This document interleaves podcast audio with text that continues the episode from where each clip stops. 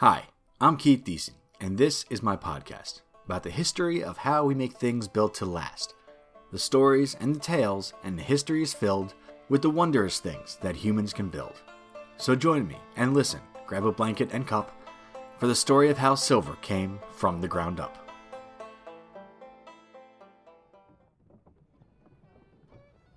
Hosea and Ethan, the proud brothers Grosh, through a muddy, enormous tent city they sloshed. No gold, no wealth, no good claim to be found in 1850s San Francisco or the hills that surround.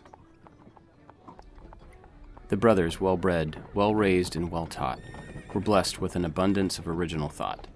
Exceptional and trustworthy and bound for success, these sons of a minister do truly seem blessed. These were the words of their friend Robert Buck, another gold prospector who'd run out of luck. He toiled, he labored, and still found no ore, and he confessed to the brothers that he could take no more.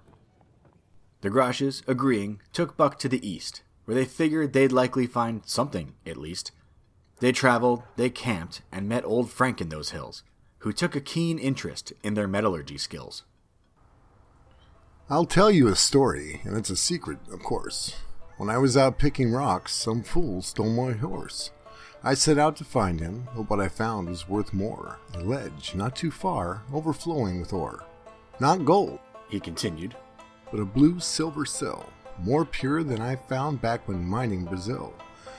I took it and showed it to rich men who invest in claims in California, but they showed no interest.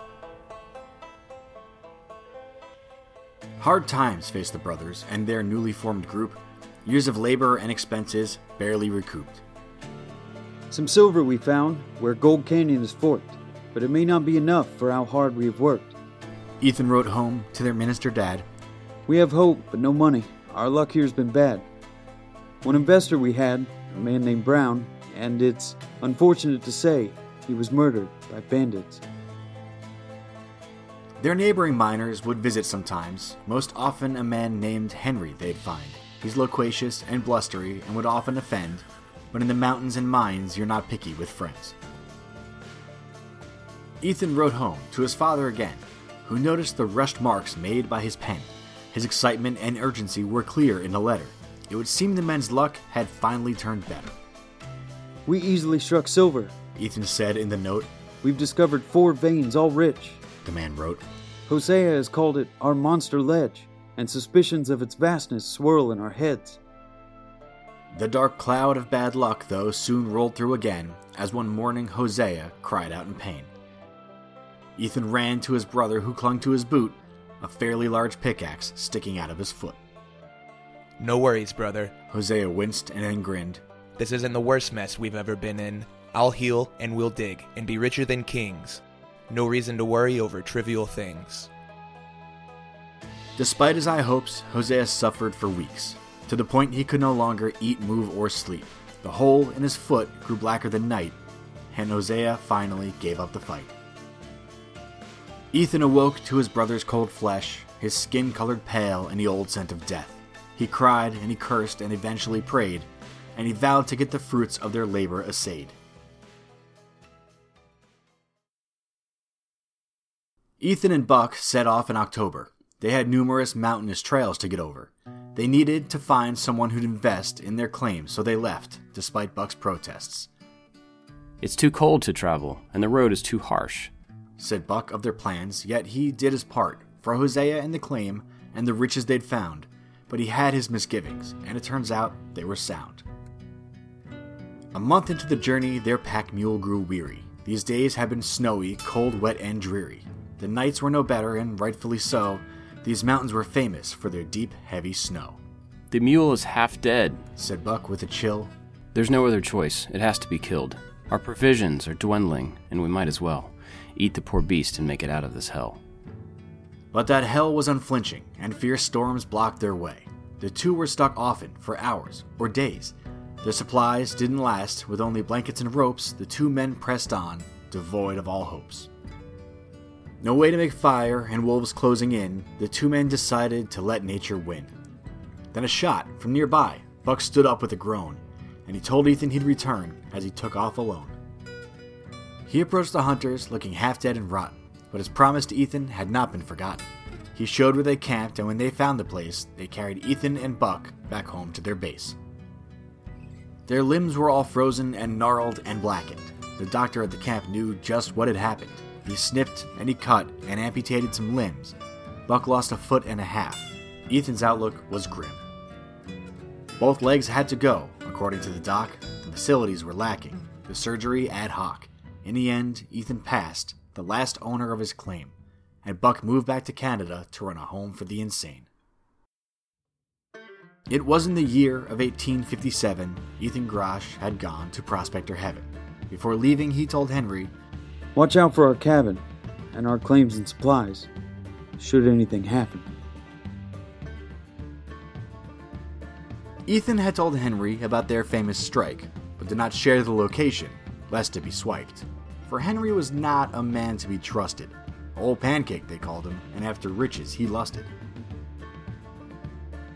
I mourn Hosea and Ethan, who too soon have passed.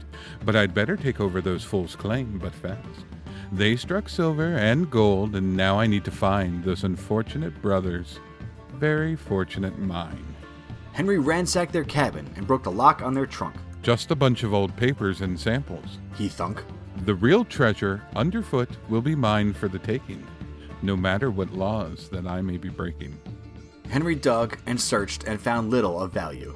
How could those dolts from Pennsylvania know how to mine better than I can and yet still die in the cold? But unfortunately, Old Pancake was a little bit slow. For the notes and directions he wished to uncover were in that old trunk that belonged to the brothers. Fastidious and careful, they documented each lead in the papers old Henry never bothered to read. Already, other men had been exploring the area, and rumors were spreading about the massive wealth buried there. A bonanza, they called it, and started coming in droves, but no one realized they weren't actually digging for gold. Till old Virginny, Henderson, French John, and Jack Yount discovered the secret the Grosh brothers found. The black sand and blue dirt that filled every dug mine was high quality silver they'd been discarding the whole time. When old Henry found out, he hatched up a plan to claim that area as grazing farmland. The rights for grazing were nebulous at best, and it was an easier way of fending off pests. Pests like O'Reilly and McLaughlin, who came to seek riches, but were visited by Old Pancake at the sight of their ditches. This land is for cattle, not mining. He told them. Not satisfied with his own claims, he felt quite emboldened. It all belongs to Henry Comstock, you see. The land you're mining is owned, sirs, by me. I should take over your claim and your camp and your mine. Instead, they offered him shares in whatever they'd find. The digging was tiring, the work unrewarding, even with all of the silver they were hoarding. The miners decided, with the secret released, to sell off their claims to rich men from back east. Even old Comstock, with his fraudulent claims, received 11,000, a small fortune, and fame. The new owners soon realized how much more could be found, and old Pancake had left a hundred million in the ground. His money soon squandered, for he had no real plan. A destitute Henry Comstock ended up in Montana. His money all gone, his business had gone south, and old Pancake died with his gun in his mouth. The lode, named for Comstock, had become well renowned, for it was the largest that had ever been found. It had forever changed the way we mine ore, but that's a story best told in parts 3 and 4.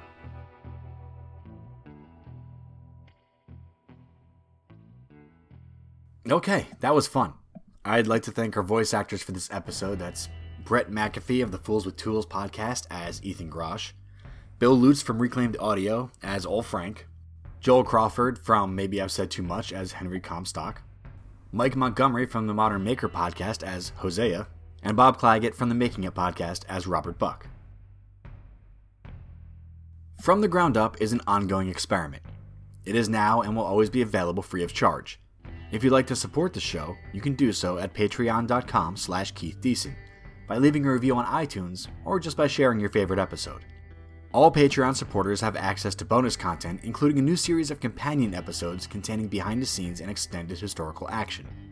I'd like to thank the following patrons for going the extra mile to make this show possible Make Build Modify, Vincent Ferrari, Lila Naraki, Maker Geek, Rody Jeff, Infinite Craftsman, Johnny Builds, Ryan Ridgely, Alex Kraus, Matt Kummel, Josh Price, and Phil Plant.